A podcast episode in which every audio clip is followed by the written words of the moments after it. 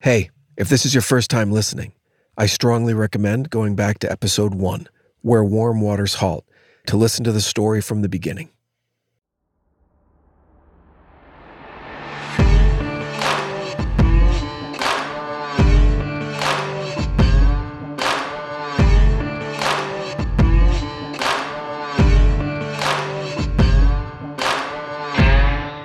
Hi, treasure hunters. Here's clue number 10.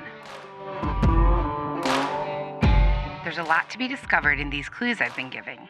Clock the planets, the day, and the time to focus your search based on how they align. The hints and episodes confirming my poem's solution have been there since the very beginning.